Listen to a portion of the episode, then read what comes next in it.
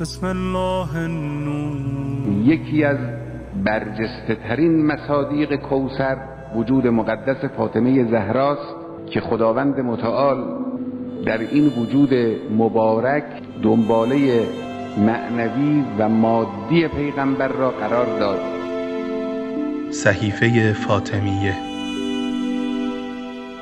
بسم الله الرحمن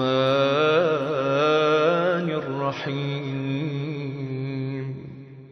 اعیذ و استعیذ من شر كل ذي شر ومن شر فسقة الجن والإنس ومن شر فسقة العرب والعجم. وقتی میگه فسقه عرب و عجم تفاوتش با جن و انس فسقش که است.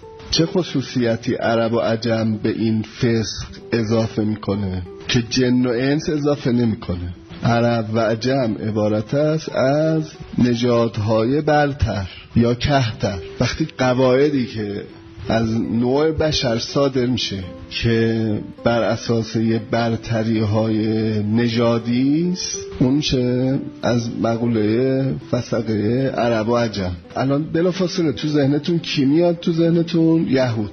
همه آنچه که از طرف سهیونیست صادر میشه از اقتصاد کشاورزی. تمام اینا. بر مبنای فسقه عرب و عجمه. نه عرب و عجمه یعنی تمایز. مثلا ببین من میوه درست می‌کنم؟ تراریخته. برای تو خوبه. من خودم استفاده نمی‌کنم. وجود پتروشیمی در کشورها برای ما خوب نی برای اونا خوبه.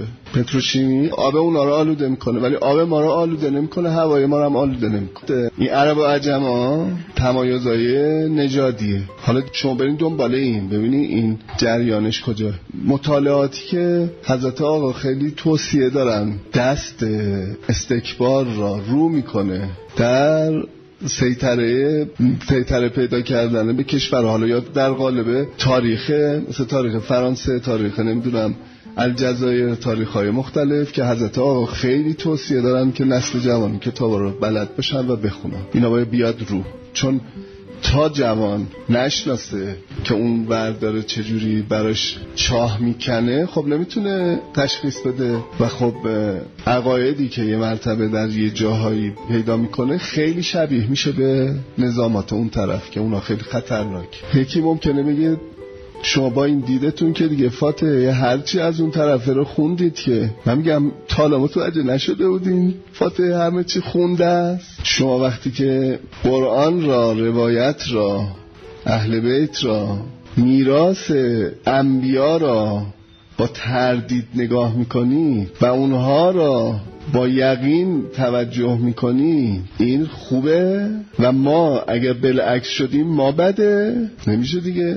اینکه این طرف اتقانش که بیشتره که تا اون طرف. به شدت اینا تصاحب کردن علوم مختلف علوم اجتماعی. الان بعضی از علم ها مثل علوم اجتماعی یا علم روانشناسی اینا خیلی سرش بحثه. محققین ما خیلی از روی ضعف با روانشناسی های غربی برخورد می‌کنن. بعضی وقت آدم شرمنده میشه.